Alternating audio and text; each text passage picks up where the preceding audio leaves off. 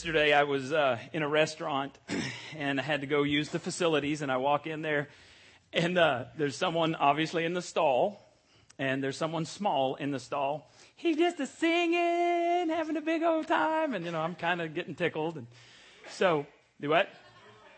Oh, he's little, little, much more hair. Um, so uh, I'm over there washing my hands, go back and eat, and, and he comes out and he looks at me like, oops. And I said, hey, bud, how's it going? Good. Do you know Santa? So, well, I've heard of him. I wrote him a letter. Is Santa coming on 25? And I said, that's what I've heard. He's coming on 25. He said, well, I wrote him a letter and asked for a puppy, and he brought him two weeks early. I said, good for you and his parents were sitting right outside the bathroom when I come out, and they're just like, "Oh no, what did he say?" I said, "It's all good. It's all good." You know how kids get so excited about Christmas. Do your kids ever try to figure out what's under the tree, what's in the presents? There was one little boy that um, was so sure he knew what he was getting for Christmas. He'd looked at all his presents and he figured it out. One of them was this big round thing, and he just knew it was a basketball. And he was so excited because he wanted a basketball. Christmas morning, he rips off all of the paper, and it's a globe. Are you kidding me? Six, seven year old boy, the only possible benefit is educational of a gift you get. How do you think he felt? Disappointed at the very least, right? Now, I don't know, have you ever gotten a, a gift that kind of left you scratching your head like the person who gave you the gift does not even know you at all? Right? Anybody gotten gifts you've been disappointed? Well, some of us are actually disappointed right now in our stage of life. Some of us never dreamed we would be right where we are now, two, three, five years ago. And we look at our lives and we're just terribly disappointed because it's not the way we wanted things to turn out. If you've ever felt that way, or if you're that way right now, then I got good news for you. I want you to listen today because I got a message for you today that I want you to hear. Um, our theme verse for this whole series is Isaiah 9 6, which says, For to us a child is born, to us a son is given, and the government will be on his shoulders, and he will be called Wonderful Counselor. Wonderful Counselor is what we looked at last week. We said the doctor is in. The name was wonderful means too great for words. The too great for words counselor is the one who was born in that manger, who, who became the Savior of the world. This week we're looking at, at mighty God. Next week we'll look at everlasting Father. And then on Christmas Eve we'll look at Prince of Peace.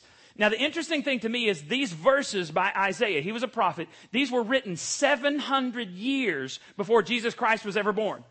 And when Isaiah was, was getting this vision from God, he says, I see one day there is going to be a Savior born to the world.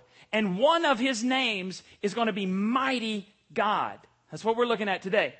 Now, about 60 to 70 years after Isaiah, so we're still 600 and some odd years before Jesus Christ was born, there was a prophet named Jeremiah. Jeremiah is known as the weeping prophet because Jeremiah was disappointed with his lifestyle. Let me, let me read you a verse and then we'll talk about why Jeremiah was disappointed. Chapter 32, verse 17. O Lord God, you made the skies and the earth with your very great power. There is nothing too hard for you to do. Now, I got to set this up because Jeremiah was called by God to preach. Jeremiah didn't really want to do it, but God called him. He said, okay. So he goes and he preaches the message. And the king, now by this point, Israel was, was broken up into two nations. There's the northern nation, which was called Israel. There was the southern nation, which was called Judah. Israel was made up of 10 of the 12 tribes. Judah was made up of two of the tribes. So he's in the southern tribe, which still has Jerusalem as its capital. It's what we would think of modern day Israel. And the king did not like what he had to say because he said, God is going to rip the kingdom from your hands. And so that's not really the message that any preacher wants to preach to a king. The king doesn't like the message. He throws him in jail. He's sitting in jail. People are making fun of him. He's been thrown into a cistern, into a well before, but now he's sitting in jail simply because he obeyed God, simply because he preached what God told him to preach, and the king did not like it. Now, what happens is while he's sitting in jail, God speaks to him because uh, God would speak to him in visions and dreams and, and uh, impressions that they would get. So God speaks to him and he says something really interesting. He brings about this circumstances, this set of circumstances that causes Jeremiah to completely forget about all of his woes sitting in jail and to, uh, to sing out this great prayer to God. And, and so what God says is he goes, okay, your cousin Hanamel, say that, Hanamel. Okay, just so you'll remember. Hanamel. God says, Your cousin Hanamel is going to come see you in jail. And your cousin Hanamel, Hanamel is going to say this Buy my field, because back then you had to do it in the gate, you had to do it with witnesses. And, and here's what Hanamel is going to say Buy my field because you are the closest relative, and by law you have the right to buy it before it is offered to anyone else. No sooner had God told Jeremiah this message than guess who comes waltzing by the jail? You just said his name. Hanamel. Hannibal? Close enough. Hanamel. And, and so if I'm Jeremiah sitting in jail and God's just said, hey, your cousin Hanamel is going to come by. First of all, I'm thinking, wow, I didn't even know I had a cousin named Hanamel. But he's coming by and then he shows up immediately. I'm going, doo doo doo doo doo doo doo, the twilight zone. And, and I'm so wanting to hear what he's going to say. I'm not even going to say it. I'm just going to be, come on. Tell me, tell me. And you know, guess what Hanamel says to him? Buy my field because you are, word for word, what God had told him he was going to say. Buy my field because you are the closest relative, and by law you have the right to buy it before it is offered to anyone else. Once again, the theme music. Doo. Jeremiah is in jail for preaching God's word. God tells him something, and he goes, Whoa! You knew! God, you knew. And, and then I think he starts looking up in the heavens and going, Holy cow! I serve an incredible God. And so that's where verse 17, put that verse back up there, would you? Mike. He says, Oh Lord God, you made the skies and the earth with your very great what? Power. There is nothing too hard for you. Now, he's, he's saying, okay, God, I get it. I get it. I get it. I'm in jail, but, but your plan for the world is bigger than my little measly life. You've got this whole big plan going on. I get it. You are great. You are mighty. You are awesome, God. And I think, I think God goes, yes. You begin to understand now, Jeremiah, it's not about you. It's about God. You see, God wants us, and this happens every time someone is born. Every time a new generation comes along, God has to reteach us and there's some omnis. There's some thing that God, things that God wants you to learn. Omnis that He wants you to learn. Omni means all. And the first thing that Jeremiah learned is what he wants us to learn is God is omniscient. That means He knows everything. Now, how many of you have a family member who thinks they know everything? Some of you aren't raising your hands because you're like, this is not even worth it it's not worth the fight that we'll have on the way home. We, we often think that we know what's going on. We think we know everything. When Janie was pregnant with Caleb, we went on a mission trip. She was just a couple of months pregnant.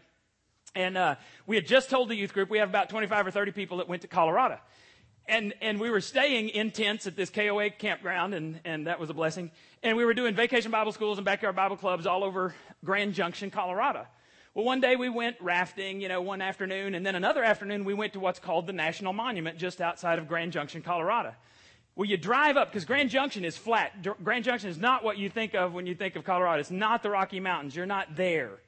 You're in kind of this hellhole looking thing that, that you would walk, you drive out there and you go, wow, this could be what hell is like, you know, because it's just, it's just not Colorado. Well, all of a sudden you take this road and you go up, you start driving up kind of in the hills, and then there's this canyon that just drops out of nowhere. That's the National Monument. So we drive up this hill and, and we get on the top and the missionary was taking us around showing us this stuff. And you know, it's about 90 degrees that day and, and it's smoking hot and the kids are just kind of running around. Well, one of the things I'm saying is like, don't get near the cliff because it drops off about 150 feet. And, and Janie's talking. She's not paying much attention. She's not really feeling well. So she's just kind of walking along, lagging behind the group. And the missionary says, Hey, Doug, check this out. Right along the edge of the canyon, there's this little pathway that's about two to three feet wide that goes out, juts out into the canyon. And then at the end of that, there's this little step, I mean, like a foot, where you have to step across and, and you're looking down like 150 feet. And then you get on this little platform out in the middle of nowhere. Well, the kids were like, Can we go? And I'm like, Absolutely not. No. And the missionary goes, Hey, Doug, you want to go? And I said, Yes. So we start walking out there. And, and I'm not really a big, you know, I'm not really afraid of heights, but you step out there and, and all of a sudden, you know, your foot isn't as steady as it was before. And so I'm going, holy cow. But, you know, the teenagers are watching, so I walk out there and I get over there and I step across the thing and I'm standing there. And Janie's not even paying attention. She's talking. She doesn't know I'm out there. She hears somebody in the group go, wow, someone walked out on the cliff. And Janie's thinking, it's my husband. And, uh, but I'm thinking, Janie, look at me. I'm thinking, she's thinking, my husband. What a stud. He's got courage. Look at him. I'm so proud of him. She turns around and sees me. Her knees buckle and she almost vomits right there. And I'm thinking, that is not the reaction I expected. About that time, the wind blows. And I'm, I'm serious. This was about 20 to 30 miles an hour and you're out on this little platform, and, and the, the, the missionary goes, squat down. And so I did. You know, I am flat. I am prostrate before our God. Because you start wobbling in the wind, and he, he had already told us that people have fallen off. We, he told us that drunk kids had gone up there and, you know, not knowing where the edge of the cliff was, dri- driven off and died. And so when I get back to Janie, you know, I'm really shaky coming back because the wind almost blew me over. I get back to Janie. I said, Hey, baby, what were you thinking? And she said, First of all, I knew, you, I knew it was you out there. And I was thinking, I'm going to have to raise this child alone because my husband is such an idiot. He's going to fall off a cliff. And I was like, Baby, that is not what I thought you were thinking. You ever done that? You ever assumed you knew what someone else was thinking? And boy, were you wrong. God's never done that. God has never been wrong. He is all knowing. The Bible tells us in, in, Psalms that before we even speak a word, He knows it. He knows our thoughts. Omniscient means He knows it all, and He's never missed a thing. He knows it's coming. Second omni that God wants you to know is God is omnipresent. You know, of all the omnis, this is the one that I kind of have the hardest time getting my mind around. Because here's the deal. God is right here. The Bible says where two or three are gathered in my name, I'll be there in their midst. God says that. So God is here. God's in every church in this town that's worshiping the true God right now. How's that? I don't know. He's a big God. He's, he's all over the world. He hears every prayer that's offered, every song that's sung. He hears it all at the same time and he's taking in this worship. He is a large God. Omnipresent means he's everywhere. But here's the really crazy thing. God is right here in, in 2009 coming up to Christmas, but he's also at 2010 Christmas right now. So he's not surprised at who's going to be here next year. He knows who's here today, but he's already at next year. He's already at 2011. God is outside of time. God created time so that you and I could function within it. But God is completely outside of time. He's omnipresent everywhere all at once. Moms, have you ever said to your kids, I can't be everywhere at one time. I can only do one thing at a time. Now, moms, actually, you can do two or three. Men, we can do one thing at a time. That's right. Our God is everywhere all at the same time, and He's not taken by surprise that stuff happens. We forget that, but God is never going, oh, I didn't see that one coming. Never because he's everywhere all at once. There's a third omni God wants you to know and learn in this life. God is omnipotent, all powerful, the mighty God. It's the point that Jeremiah emphasized from his jail cell. Not only does God know everything, but he has the power to do anything he wants to do. Nothing is too hard for God. And see, here's the thing. A lot of times people, I hear people say, Oh, I just want God to tell me what he wants me to do. Well, pay attention because I'm about to tell you. God wants you to do something that is God sized. Because think this through. If you do something that you can accomplish in your power, who gets the credit? You do. But if you're involved in something that is so magnificent that unless the God of the universe intervenes, you will fall flat on your face and fail, unless he comes and, and brings about power. When that happens, who gets the glory? God does. And that's why so many churches are not making an impact in this world. God is inviting you to make a difference in our world. God wants to make a difference in you, but God never makes the difference in you just for you. That's selfishness and that is not in scripture. God always blesses you so that you can bless someone else. God always comforts you so that you can comfort someone else. God wants us to reach the world. Oh, but we're, we're in Palestine, but we're in East Texas, but we're a small church, but, but, but, but, but. Here's the deal. When you think that you can't accomplish something that God calls you to do, let's just cut through all of it you really don't think God can do it. When God invites you to be involved in His work, what you do next reveals what you really believe about God. Actions do speak louder than words. We just don't have enough faith to do God sized things. So when God invites us, what we do next determines whether we go on with God and, and, and are involved with God in something bigger than us or we continue to do things our way and we completely miss God's purpose for our lives. What you really believe about God will determine what you do. In the Old Testament, I'm reading in, in the book of uh, First Kings. And I like to read my Bible and I have my little commentary and I'm reading about all the kings. Well, I told you that, that Israel, after King David, after King uh, Solomon, the kingdom is split in two. So there's there by the time you get finished with all of the kings, there's 20 kings of the northern kingdom, the 10 tribes in the north. Not one of them was good. Zero. In the southern kingdom, Judah, which had Jerusalem, which is what we think of as, as modern day Israel, there were 19 kings and only eight of them were good.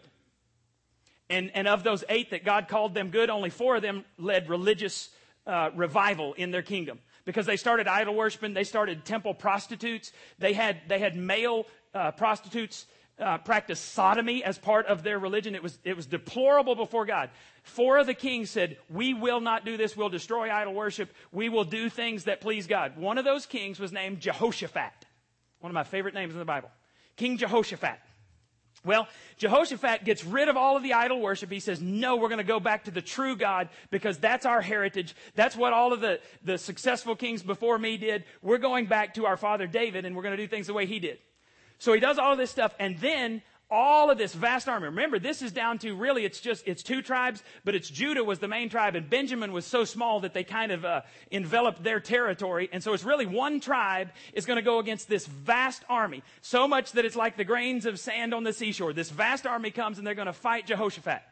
So Jehoshaphat, he says, Oh no. What do you think he does? He goes to God. He calls everybody to pray and to fast. Fasting means you give up food. You're so serious about praying to God. You give up physical things because you're going to try to figure out the spiritual stuff that's going on. The whole nation or the, the southern tribe of Judah is praying and fasting. Here's what Jehoshaphat says. If you have your Bibles, you can follow along in Second Chronicles 20 because we're going to look at several verses here. Jehoshaphat, he prayed, O Lord God of our ancestors, you alone are the God who is in heaven. You are ruler of all kingdoms of the earth. You are powerful and mighty. No one can stand against you. So here's what he says. He says, God, I've done everything you've told me to do. And now you got a problem. He, he's not relying on his own power. And I'll show you that in just a second. He says, God, you got a problem because the enemies of you, God, are surrounding me. So my problem is your problem because I'm doing what you're telling me to do, God. I need your power. Well, the God sized task was God wanted them to defeat this vast army. So they're afraid. What do you do? You go to God if you're smart. Verse 12 in 2 Chronicles 20. Oh, our God, won't you stop them? We are powerless against this mighty army that is about to attack us. We do not, not know what to do, but we are looking to you for help. The situation was impossible. And that's exactly where God wanted them. He didn't want them to go out because every time one of the, the kings of Israel fought a battle in his own power and won, he patted himself on the back. Every time the, the odds were overwhelming so that they knew they would lose, they go to God. And so God gets the glory. He's watching to see if you'll obey him, even if it doesn't make sense. And then when you do, he accomplishes something that is so incredible that everyone else hears about God. Check this out. Verses 15 and 17. He, this is God speaking now. He says, Listen, all you people of Judah and Jerusalem. Listen, King Jehoshaphat. This is what the Lord says. Do not be afraid. Did you know there's, there's a, there are 365 do not be afraids in the Bible? One for every day of the year. God knew that we were a people whose hearts melted with fear when circumstances seemed too big. Circumstances seem too big, and God says, Do not be afraid. Don't be discouraged by this mighty army, for the battle is not yours, but God's. Tomorrow, march out against them, but you will not even need to fight. Take your positions, then stand still and watch the Lord's victory. He is with you, O people of Judah and Jerusalem. Do not be afraid or discouraged. Go out against them tomorrow, for the Lord is with you. Now, the God sized task is take your little measly army and go defeat this vast army that's out in the field. That when you look at them, it looks like the mountains and the valleys are flowing with people. Go fight them. That's the God sized task. And so, if you're Jehoshaphat, what are you going to do? Okay. So, what they do is this is great. If we ever go to battle, I'm using this plan. He gets the choir, the band, sticks them in front of the army. Wes and Nate and Keith, and Zach, Drew, man, y'all are so out front. I'll be cheering you on, clapping.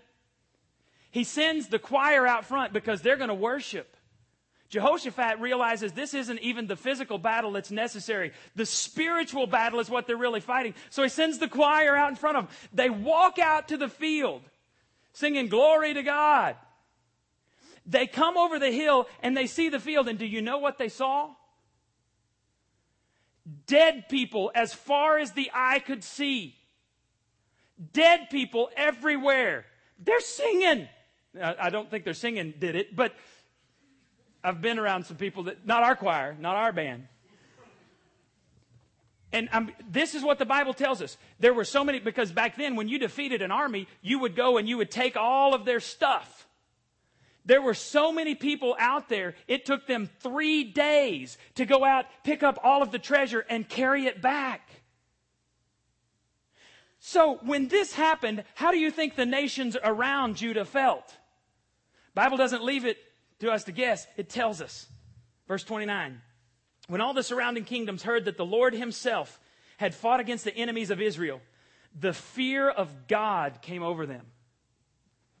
When God does something God sized, he gets the credit. And people go, those folks at New Life, they're not big enough to do that. There's no way. There must be a God. Many times that's what I pray is I say, God, I don't want people to hear about this. Because a lot of people, they'll say, oh, that's Doug's church. No, you, you stand up and say, this is God's church. Because God can take Doug out. And he might. Did you, you hear about the pastor that was preaching one time and he said, God can take me out? And he did right there. This is God's church. The reason our world is not hearing about a great God is because they're seeing a bunch of Christians not do anything God sized. And so they think we're irrelevant. God has not lost any of his power. His people have lost their faith. His people will not stand up God wants this from every church, and He wants to change our attitudes in new life. 700 years in, in, the future, before Jesus was born, one of the names He was given was Mighty God. But, but have you ever wondered why did Jesus come as a baby? Now, in the Old Testament, when, when uh, they come out of Egypt and they're at Mount Sinai and they get the Ten Commandments, this is in the book of Exodus. Some of the people raise up against Moses and they're saying, Moses, you're not the only one that can hear from God. We can hear from God. Well, God shows up. It says that the cloud comes down on the mountain, on Mount Sinai, so much so that it enveloped the mountain. Thunder, lightning, and the ground shakes. And everybody not named Moses went, Ooh! and the Bible says they go to Moses and they say, We messed up. You talk to God. If God talks to us, he'll kill us. You go see God. Every time an angelic messenger or, or, or the angel of God showed up, you know what people did? They fell on their faces like I did on that Colorado cliff. And sometimes it says they shook and became like dead men. They were frozen with fear because there is something so mighty and so powerful about angelic beings, they can't even compare to God. So if God shows up with that, what are we going to do? We're going to be afraid. So Jesus comes as a baby because nobody's afraid of a baby. Jesus didn't come to scare you, he came to save you. And so he chose to enter this world exactly the same way you and I do to provide the pathway for us to get to God. He came physically to defeat death, the physical um, enemy we have. But more importantly, he defeated spiritual death, which is eternity in hell, and he provided the way for us to get to heaven. That is a mighty God. And I want to tell you three things about this mighty God, this baby in the manger. That if you are a follower of Christ, this power is available to you. Number one, Jesus' power is at work in you. Philippians 2:13 says, "For God is working in you, giving you this desire and the power to do what pleases him." The Bible says that if you are a follower of Christ, he adopts you into his family. You become named after Christ. And the Holy Spirit, the third person of the Trinity, there's God the Father, God the Son, God the Holy Spirit. The Holy Spirit takes up residence in your life and begins to change you from the inside out. We don't give a rip what you wear, as long as you wear something, to church. Some of you, uh, uh, uh, I don't, I don't, uh-uh. I don't want to see. But we don't emphasize the outside because neither did God. God emphasizes what's on the inside. God emphasizes the heart. The Holy Spirit takes up residence and changes you from the inside out. Every time God is talking about someone he is pleased with, it always describes the heart, not the, the physical, not the outside appearance. It always has to do with the heart. So, so if you're a follower of Christ, you have the Holy Spirit living inside you, God's Spirit. And, and Paul talks about we have the mind of Christ because of that Holy Spirit living within us. The problem is we don't tune into that mind. We spend 167 hours a week being bombarded by junk on the radio, in our CD players, on TV, in movies. And then we wonder why we can't hear God's voice? That's pretty stupid. I'm not saying you're stupid. I'm saying if you want to hear God's voice, you got to make time for that inner voice to speak to you. We talked about this some last week and the week before. You got to listen to what the counselor says. Second thing, Jesus' power is at work for you. Romans 8, 31 and 35. If God is for us, who can ever be against us? Since he did not spare even his own son, but gave him up for us all, won't he also give us everything else? Does it mean he no longer loves us if we have trouble or calamity or are persecuted or hungry or destitute or in danger or threatened with death? No, is the answer. No. Despite all these things, overwhelming victory is ours through Jesus Christ who loved us. Many of you don't know that, that uh, before we were in this building, we've been in this building 20 months now. Can y'all believe that? the stairs from hell at the old building seem like a distant memory. Yeah, some of you, we were there for four years. And we looked at every piece of land, every building, and, and we prayed. It, we were only in that building a few months before we all started praying, oh, God, get us out of here. You know, we were grateful to have a place. Please understand that. We were grateful to have any place. We started off in a pizza parlor. And then we went to a computer shop. And then we went to the back building of the old First Baptist building. Not, not like anything that, that normal churches do. We are so abnormal. And for four years, we climbed those steps. The, the oldest kids were on the first floor, the younger kids were on the second floor, and the adults were on the top floor. We climbed those steps. We'd carry chairs up and down, tables and everything. Man, it just got old. And, and we would pray, and I looked at all kinds of stuff, and, and, and I, dead level honest.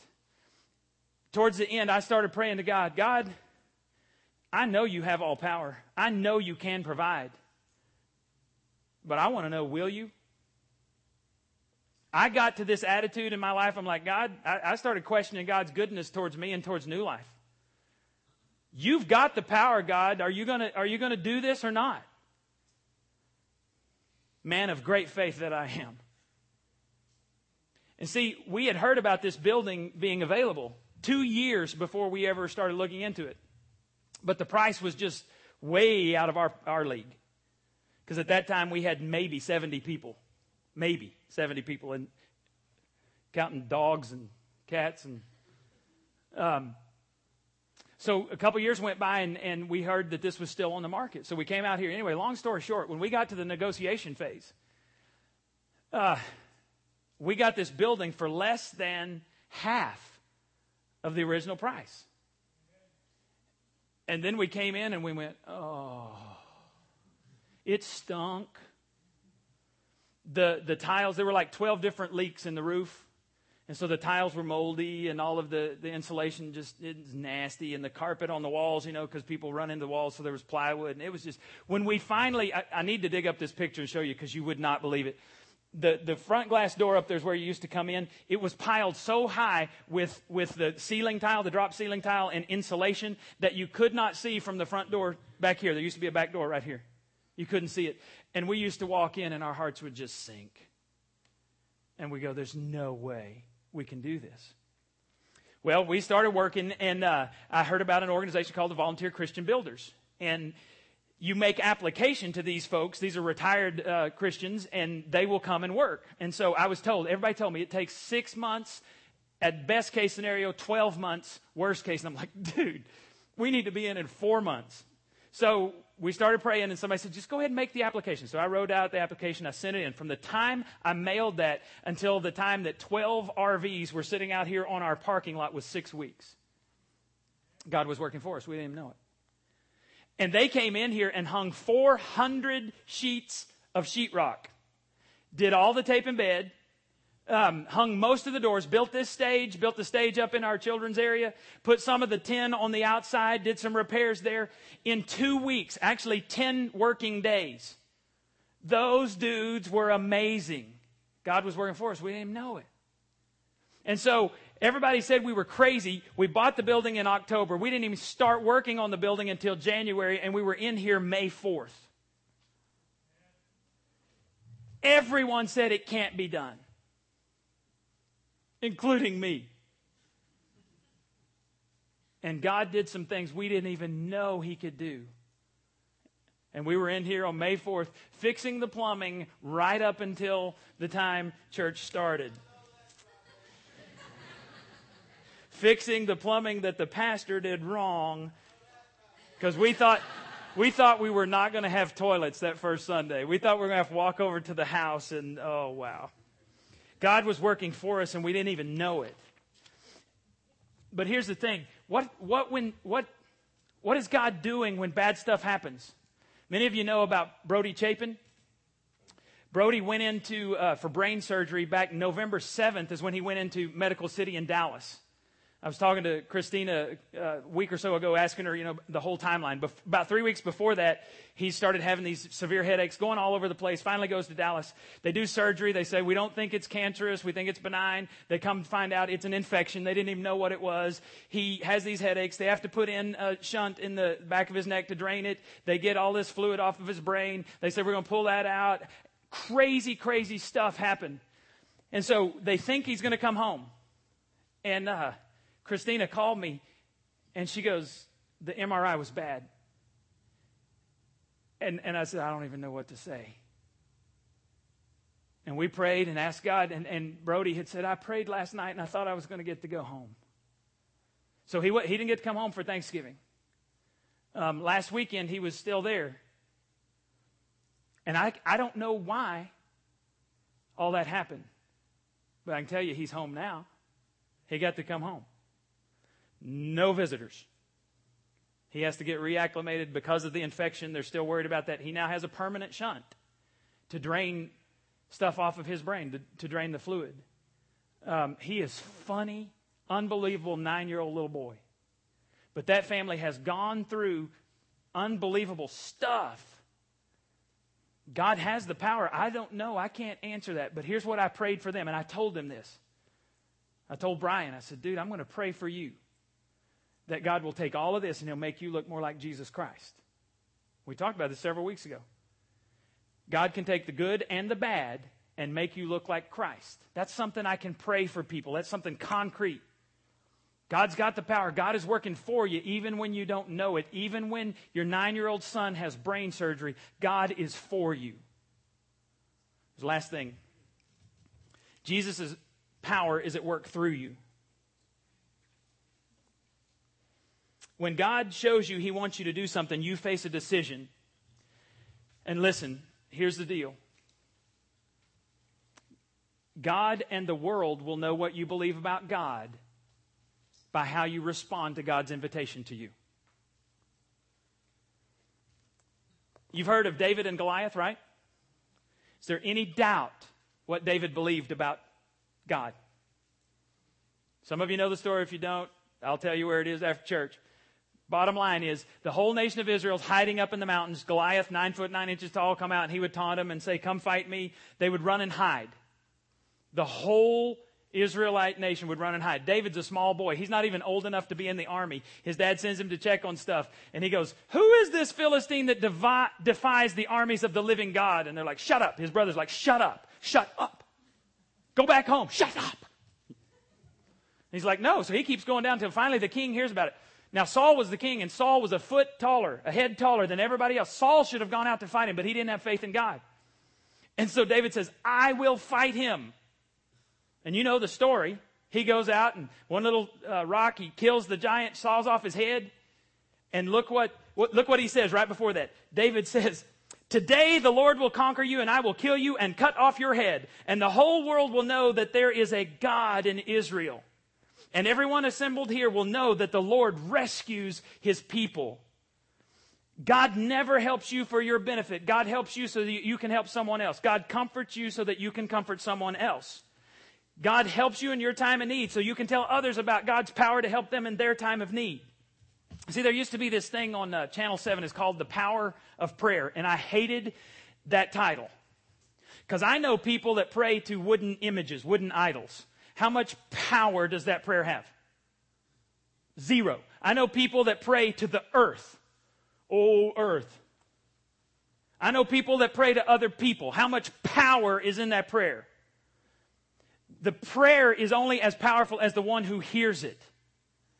So prayer does not work, God works. Do you understand where I'm coming from? So when God says He wants to accomplish some stuff in our church, God is the one that wants to do it through ordinary people so that other people go, there is a God in Palestine.